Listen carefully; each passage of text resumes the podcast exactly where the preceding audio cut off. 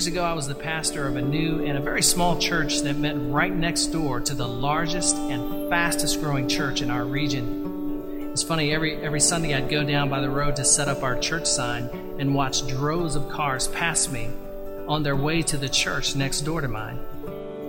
I decided it'd probably be a good idea if I get out into the community and meet some people. And my last stop was the home of an elderly couple who welcomed me in with enthusiasm. They were so excited about me. They went on and on about how much they loved my sermons and how much they loved our radio program and what a great work for God we were doing in the community. Unfortunately, they had mistaken me for the pastor of the megachurch next door to mine, repeatedly calling me by his name. I finally had to break it to them that I was not that pastor, and you should have seen the look on their faces. I watched their excitement morph into disappointment, and the lady of the house said to me, Oh, I see. You're the pastor of that other one. And so I was. I left that home that day feeling disappointed. I felt ignored. I felt like that other pastor who, frankly, doesn't matter all that much. Have you ever been there? Many resumes sent, but few return calls. Passed up for the promotion, or maybe you're in a marriage where you're basically treated like you just don't exist. Many of us know exactly what it's like to be picked last, written off, or politely dismissed. And it may shock you to discover that God Himself, the God of the universe, knows exactly how this feels. Did you know that among self identified Christians in America, that only 25% say they believe in the existence of the Holy Spirit? Among 18 to 29 year olds, that number drops. We are losing this generation because we have settled for a version of Christianity that has failed to engage the Holy Spirit as a present, transforming reality. We've sidelined his power in favor of our spiritless ingenuity, and we treated him as if he's just that other member of the Trinity who just doesn't matter all that. My name is Jeff Kennedy, and I wrote a book called Father, Son, and the Other One. And I wrote that book for every believer who has ever wondered if the Christian life is more than mere creeds and doctrines and denominational distinctives. I wrote it for all of those who struggle to tap into God's Spirit as a present transforming reality. Father, Son, and the other one will reintroduce you to the God who wants to invade your life with transforming presence.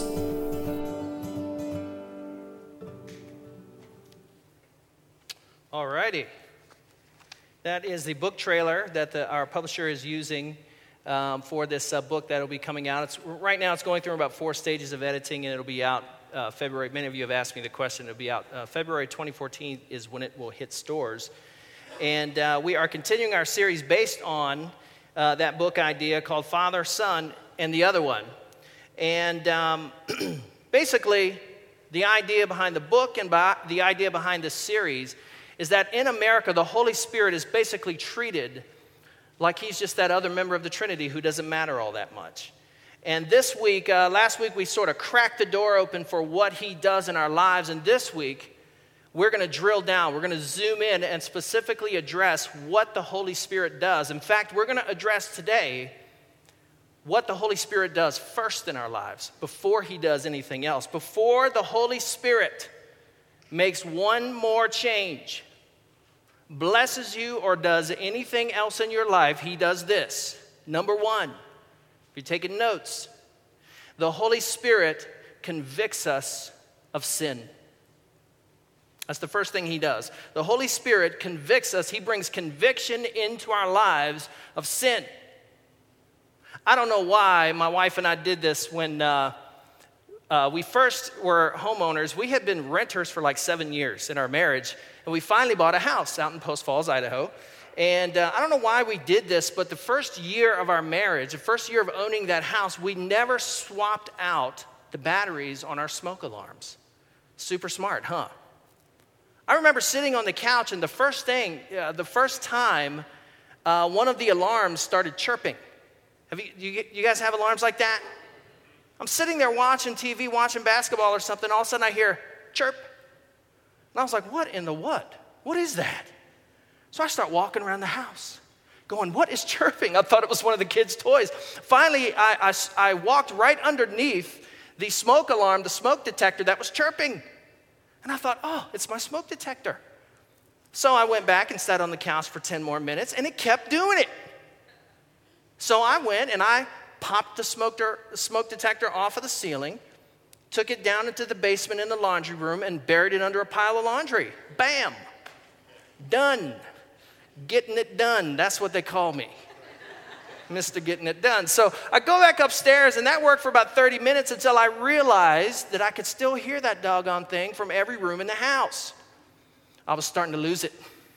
So I went down and I got the uh, smoke detector and I took it out to the garage.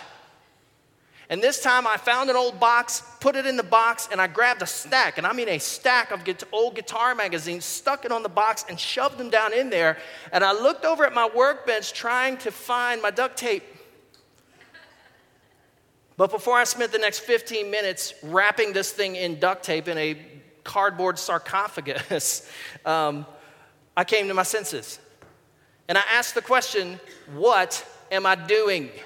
Dummy, change the battery. So I found a 9 volt battery and popped it in there, popped it up on the ceiling. No more annoying chirps. Chirps gone. And I think that analogy is kind of how an analogy of what the Spirit does in our lives. The Spirit brings conviction of sin into our lives. And we can spend our lives anno- uh, ignoring his annoying chirps, but we can't ignore them forever. And I think both religious people and people who are far from God and irreligious struggle with the same sin. They share the same motivation for hiding the conviction. They're both trying to cover up the alarms of guilt and shame. One with religious activity, piles of it, lots of it, and the other with hedonism, you know what that is? Most Americans have bought the lie that our highest priority in life is self gratification, our immediate satisfaction. That's hedonism. It's hedonism disguised in the respectable apparel of self realization. Just actualize yourself. But at the moment we bow to this idol of self actualization, we become subjects to a most awful tyrant. Ironically, we proclaim ourselves free from behind the very prison bars that we have made for ourselves. We proclaim ourselves enlightened when really we are the dumbest of fools. And we proclaim ourselves, we declare ourselves under no one's authority, and God's authority is the most freeing agent of all. We are thin, gaunt, emaciated shadows of our garden selves. We have the faint likeness of heaven, but we do not have its presence. We lost the presence of God in the garden. We didn't lose an awesome garden with some awesome fruit trees. We lost the presence of God.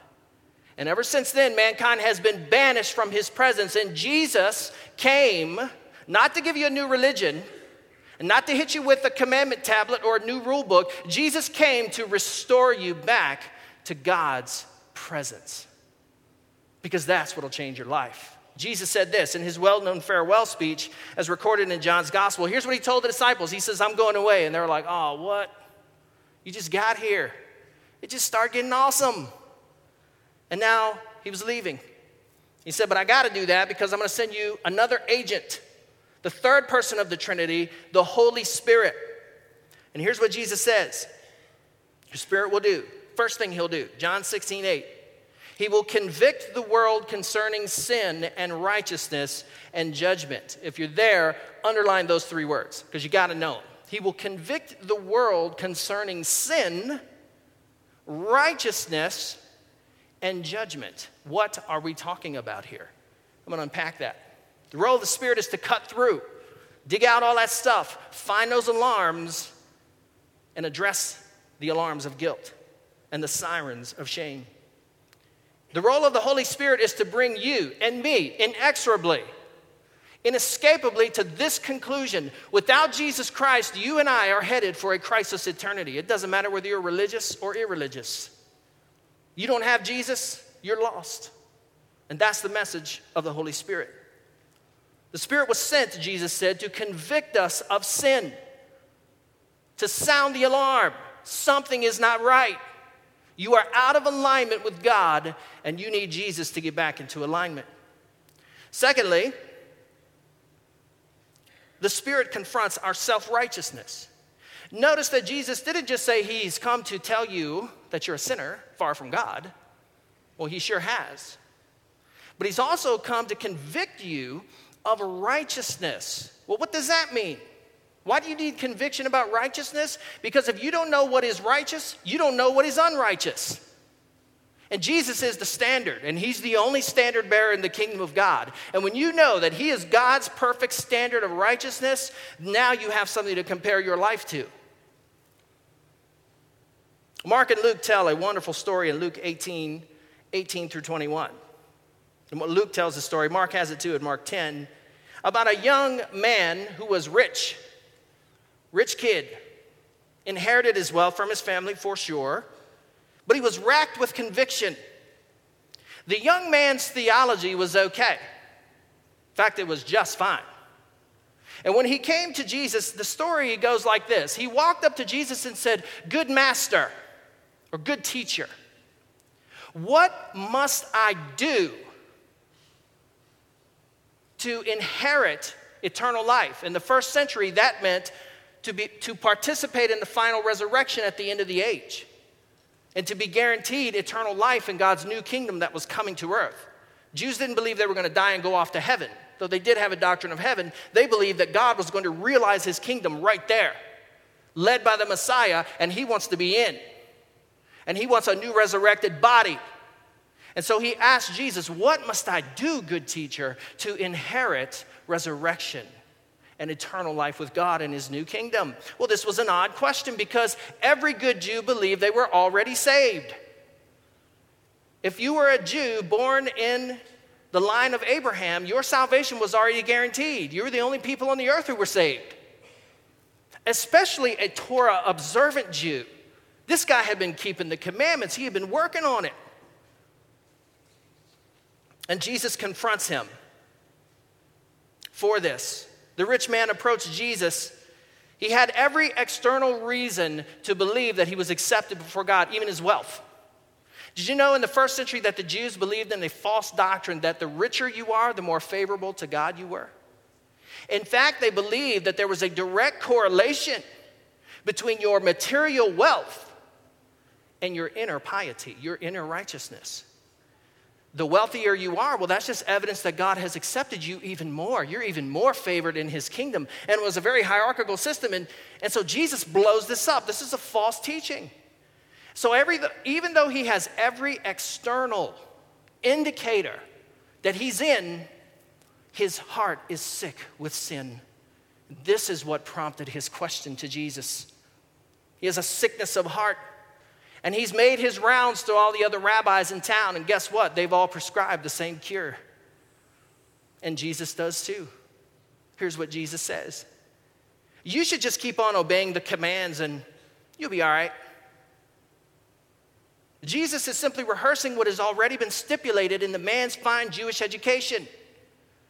This is the cure he would have heard from every other teacher, every other master rabbi. This is the one. And Jesus is not telling him that he will be fine if he just follows Torah. It's a test of responsiveness. Jesus is saying, Do you really want to know the truth?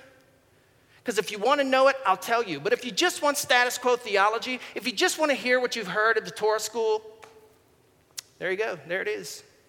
Do you really want to know the truth? But the man presses. He says, I have, Master. I have done all that. I have obeyed Moshe. I have obeyed Moses since the time I was in the Beth Sefer school, in the synagogue, and I have learned to recite Torah with pitch perfect ability. But something is still missing. And I think Jesus could hear an, a genuine undercurrent of heartache in his voice. In Mark 10, it says, Jesus looked at him and he loved him. Jesus loved him. The local shamans have sold him snake oil. Their cures are bogus. They have taken all his money, and now he stands in front of the man who has the cure, and he knows it. And I can imagine it must have been weird standing in front of Jesus. Can you imagine this? You're standing in front of this guy who, who looks through you as if you are made of glass. and he looks into the windows of this man's soul and he locates the cancer that is killing him. Chirp. He finds it and says, Okay, you want the cure? Here it is. You want it? Go sell everything you own, every last bit of it. The houses, the summer house in Tel Aviv, Go sell your beach home. Go sell your winter home. Go sell your property that you've inherited from generation to generation to generation that your identity is tied to. Go sell that. Sell off your birthright. Sell everything that you have. Give all of the proceeds to the poor and the indigent. And then you come be my Talmid, which is the word disciple. Jesus offered him membership in the guild, and he rejects it.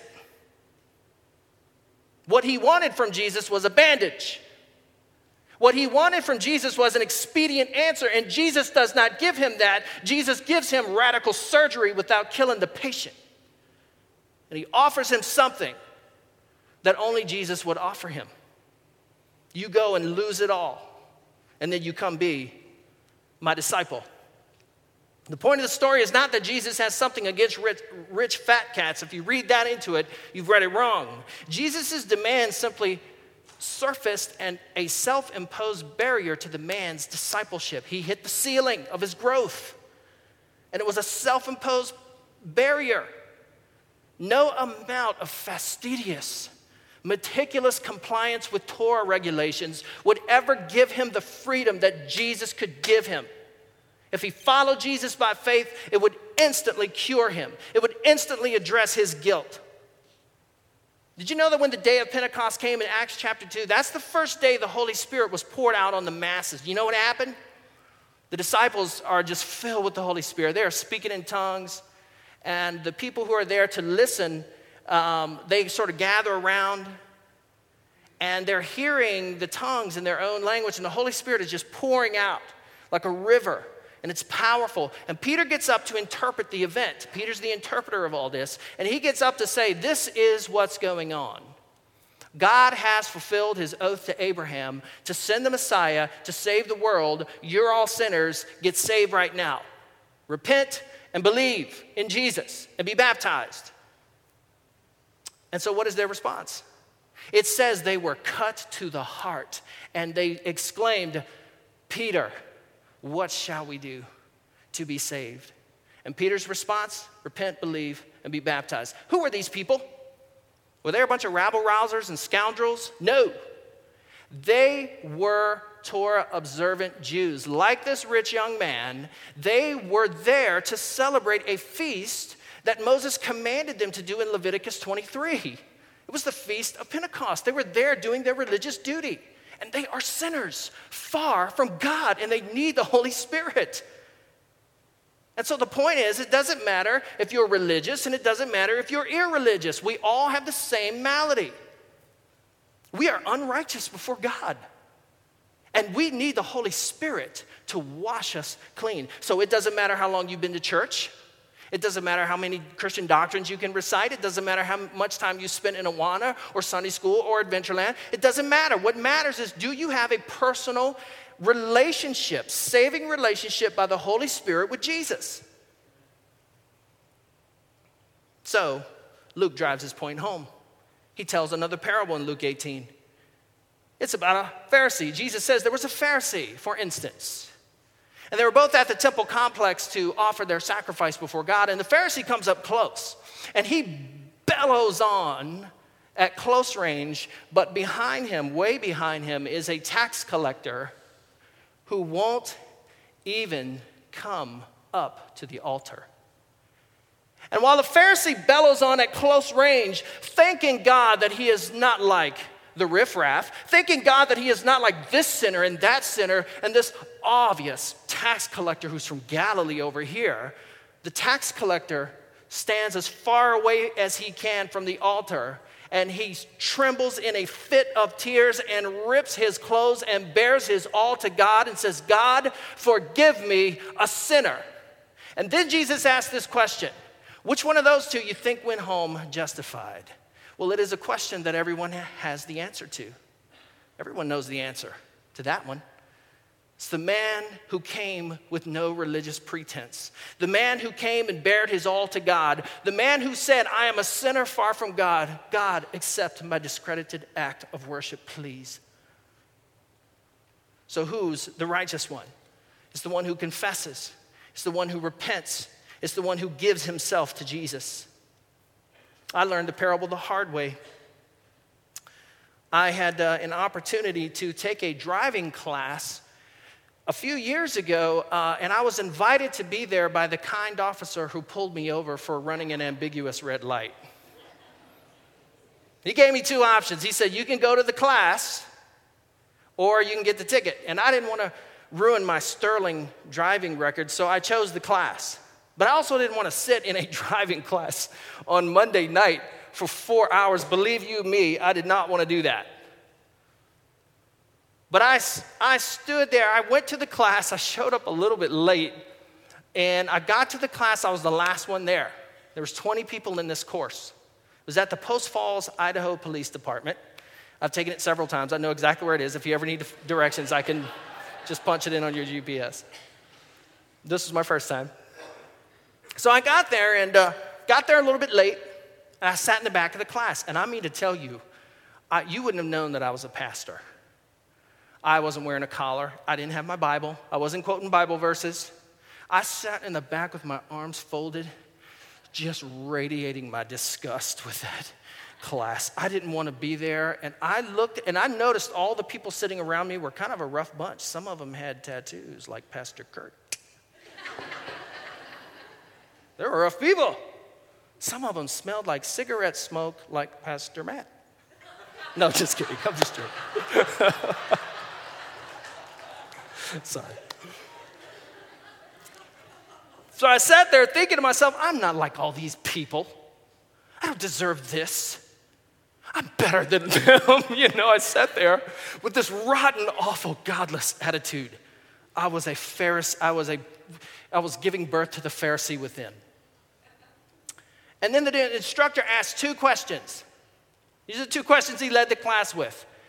We're going to go around the room, and every one of you are going to tell me uh, what you're in for, what are you doing time for, and do you deserve to be here? I thought that was an interesting question.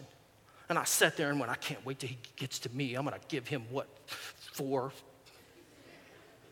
And then something miraculous happened. Starting with the first person in the front of that room, every person in that class admitted that what they had done was wrong, that they broke the law, and they deserved to, to be there. And so this was like a battering ram to my cold, dead heart. And by the time they got to me, I was so moved by their confession that I got kind of choked up and I said, Yes, um, yeah, I uh, drove through a red light that was not ambiguous, it was red. and I deserve to be here. I deserve to do this class. And right then and there, I joined the Fellowship of the Post Falls Traffic Violators. Remember the good Pharisee in Jesus' Jesus's parable in Luke 18. He is there to offer his gift. And he knows he's better than everyone in the room. But who goes away justified? It's the one who bares his all and confesses his sin and says, God, I am not even worthy to be in this room much less worthy to have your forgiveness. And that's the way we church people get, isn't it? No, we, we just, we know the Bible teaching at our church is superior to that church down the street. We know that our worship is better, isn't it? It's better. We know we have so much more to offer God than that those other Christian losers. And inwardly, we are seething with spiritual snobbery, aren't we? And it is a repulsive thing to the Lord God. When in reality, what He wants us to do is to bare our all and confess our sin and join the fellowship of the broken. Now, you may be tempted to think that self righteousness is just the sin for buttoned up Bible thumpers, but you'd be wrong. And if you doubt that, tomorrow at work, Find someone at your job and ask them this question Do you deserve? Don't ask them if they think they're going to heaven. Just ask this Do you deserve to go to heaven? Do you think you deserve to go to heaven? What do you think their response will be? 90% of them will say, Well, yeah, I'm not that bad. I mean, I'm not like, I'm not like all those traffic violators in Post Falls. you know, I'm not a sex trafficker. I'm not, I don't beat my wife. I'm, I meet a minimum threshold of goodness. That is self righteousness. Both the religious and the irreligious struggle with it. It is the universal sin of humanity. But God calls us to repent of that. The Spirit of God reveals a barrier that is between us and the Master. There's something between you and your Master. And the answer is your sin. And He would lead you to the quiet paths, and He would lead you to verdant pastures, and He would lead you to the quiet waters and restore your soul. But you can't get there unless you admit where you are. It's forgiveness and repentance. So, what does it mean to repent? Good question. Here's, here it is. I'll put it up on the screen. What is repentance? Repentance is the natural response of the soul that has been profoundly moved by the effort of God. You can write that down. Leave it up there for a second. Repentance is the natural response. It's just natural to want to respond to a God, to be profoundly moved by His grace and His forgiveness, and want to respond to what He's done, His effort for your salvation, His effort for your cleansing and your spiritual growth. Repentance is the natural response of the soul that has been profoundly moved by God's own effort to save us. To repent is to abandon any hope that you can pull yourself up by your bootstraps. It is to abandon any notion that your prudish, prudish virtue is going to cut it because it's not. That's repentance. It is a confrontation with self righteousness. The Spirit wants to drag my sin scratching and yowling into the light of the cross. Because only there can Jesus deal with it. And only there can he begin the work of transformation that we talked about last week. So let me give you uh, three really quick barriers to the Spirit's conviction in your life. Barriers to conviction, write these down. The first one is this blame shifting. You want to hinder and stop the work of the Spirit in your life to convict you and bring you inescapably to the truth of your sin? Shift the blame to everyone else. I submit that that is the most natural human response of the human heart. If you don't believe that, read Genesis. Because what happened after Adam and Eve sinned? God came rolling through the garden and he said, Adam, where are you? And Adam said, I'm behind the bush over here. And God said, Come out. He said, I, I didn't want to come out because I was naked, I was exposed. And God said, Who told you you were exposed? And he said, Well, um, see that woman that you gave me? That's what he said. That woman that you gave me gave me some fruit and it messed me up. So, like a good judge, a good father, he turns to the woman and says, What's going on? And she said, Well, you see that snake you put in the garden? He, uh, he messed me up. And so, what is everyone doing in the garden? They are blame shifting their sin. They're transferring the blame to, to their circumstance, they're transferring the blame to someone else. As long as you are transferring the blame of your sin, you can ne- God can never begin the work of transformation in you. It isn't until you stop doing that, get on your knees, and say, God, I am a sinner far from you, and I've blown it. And I want to join your fellowship, but I am not going to blame it on this. I'm not going to blame it on my dad. The fact that my dad abused me, or the fact that my mom abused me, or the fact that my wife cheated on me, or any of that. I'm not going to blame it on the people around me. I'm going to take ownership for my sins. Stop blame shifting. Secondly, is justifying. The second barrier to the Spirit's work of conviction in your life is justifying your sin. What does this mean? This means softening the blow, to euphemize, okay, some nice words there, to euphemize your sin, to soften the blow of it, to call it something other than what it really is. It's sin. If you have sinned against your brothers and your sisters, go to your brothers and sisters and tell them, I have sinned against you greatly, my brother and my sister. I tell you, this is the culture that we create in our staff, and we are serious as a heart attack about it. If you don't believe that, you haven't been around here the last three weeks. We are serious as a heart attack about this because this justifying hinders the work of the Spirit in your life and it hinders the work of the Spirit in the church. When we say, when we fail to agree with God about what we have done and we soften it and we try to make it out to be something else, we hinder the work of the Spirit in the church. God's church is the one who suffers from that. Stop justifying your sin, call it what it is. The third barrier to your sin will be listening to false voices. In the Old Testament, they were called false prophets. Let me tell you what was going on. Israel had abandoned their God.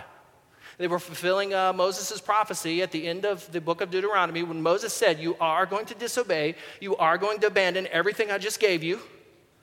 You're going to abandon all that. And once you do, you'll go into exile, and there you'll be. And God will have to rescue you again because you are his prized possession, but you're going to be disobedient. They were doing it, they were fulfilling it. God had predicted it would come true. And so there they were, worshiping other gods. There they were in adultery to their God, and the true prophets like Isaiah and Amos and Hosea said to them, You are going into exile, and the cadre of false prophets that surrounded them the masses of false prophets said, Don't worry about it, guys. You'll be fine. You'll be all right. Nebuchadnezzar is not coming. we know from history they were wrong. They had surrounded themselves with lying prophets. Stop surrounding yourself with people who don't know what they're talking about. Don't fill your ears with unwise counsel. People who are lost people who haven't been around as long. Find some wise counselors, find some true prophets. And here's how you know the difference between a good counselor and a bad counselor the track record. Look at their track record. If the person has a pretty good batting average of calling it right, then, then that's, pretty, that's a good indication that they're going to be a wise counselor for your life. Get rid of false voices. Because as long as you are listening to dummies, you are not going to grow in your in your spiritual walk with Jesus. Okay? Stop. So stop listening to dummies. Get some new prophets. Find the true ones. Find the good ones. Because they will speak the truth of God into your ears with love, but they will speak the truth. You see, the Spirit doesn't just come to convict you of sin, He doesn't just come to convict you of righteousness, He comes to convict you of judgment, because judgment is coming. And when you listen to the false prophets, when you listen to the false voices, the unwise counsel, they will lead you to judgment because God is eventually going to fix you one way or the other. He is eventually going to address it, and you can do it on His terms, or He'll meet you on yours if you will confess your sin. So, the barrier to life in the spirit of conviction is a self right attitude, thinking that I'm well when really I'm quite ill. And the barriers are tuning into false voices instead of tuning into wise counsel. And blame shifting our sin to everyone else and softening it and justifying it. These are the things that hinder the work of the Spirit in our lives. I'm going to have the worship team come back up and we're going to worship one last time. In two ways. One, we're going to take the offering this morning. I want to encourage you, if, if this is your church family, to support this church because giving is an act of worship. And as we do that, as the worship team comes up and as we sort of play through one last song and, and give, I want you to do more than just open your wallets. I want you to open your heart right now. I want you to open your mind and open your heart to the Spirit's work in you. Are there areas in your heart and in your mind that the Spirit could move on and He could change and flip the switch and say, This is a barrier between you and the Master, between you and I. And so open your heart to that this morning. Why don't you go ahead and close your eyes and we'll pray. There are three groups of people I want to respond from this morning. The first two are in the same boat because you're sinners. Some of you are religious sinners. Been to Bible school, know the Torah, you know the law, but you never repented of your sin. And I want you to know you are just as lost in church as the people in your neighborhood without Jesus who have never been to church. You are just as lost. And if you're here today and you need the power of the Holy Spirit to come mightily into your heart and cleanse you from sin, want you to be open to Him today. Invite Him in. The other group is the irreligious, those of you who are sinners. Look, if you're messed up in some stuff, addictions, self made hell of uh, mistakes and addictions, you're a sinner. And I'm not going to stand here and tell you you're not. You are. You're far from God and you're lost. And you need to open your heart this morning and ask Jesus to begin to forgive you and ask the Holy Spirit to reveal your sin to you. Last group are those of you who are believers. You have been born again by the Holy Spirit, but you've been living in a secret area of sin. You have taken an alarm, something that's been trying to get your attention, and you've hid it in the basement. You pile some stuff on it. You're trying to keep it out of sight, but the Holy Spirit ain't gonna let that happen. He wants to bring it up into the light, He wants to fix it so He can stop the alarms of guilt. If that's you right now, ask yourself this What is it? What is between you and the Master Jesus? What area of sin do you need to confess and come into the light about? That's what we're going to do. As we sing, as we worship, I want to invite you to ask, I want you to invite you to ask the Holy Spirit to invade your space right now. Let him do the work of conviction. Let's let's worship. Listen, uh, the truth of that song is what will set you free from sin. Because of Jesus alone, that's how we're alive. It doesn't matter whether you're religious or irreligious. That's your anthem today. If you've sang that anthem for the first time and meant it from your heart, uh, we have a new believers packet back on the back table. I want you to go back there, pick one up. It's got a Bible and some other things that will help you get started in your walk with Jesus. We'll also have some prayer counselors. They're not priests, actually, they are, but they will be down front today to hear your confession, to pray for your needs. Listen, the Holy Spirit can't do one more thing in your life until He brings you to conviction. And if He has, God bless you, the Lord is beginning a work of transformation in your heart. But until He brings you and I, inescapably, to conviction of sin, He can't do another thing. He can't meet your needs, He can't give you a job, He can't bless you. Because that's the first job of the Holy Spirit. Okay? God bless you guys. Have a great week.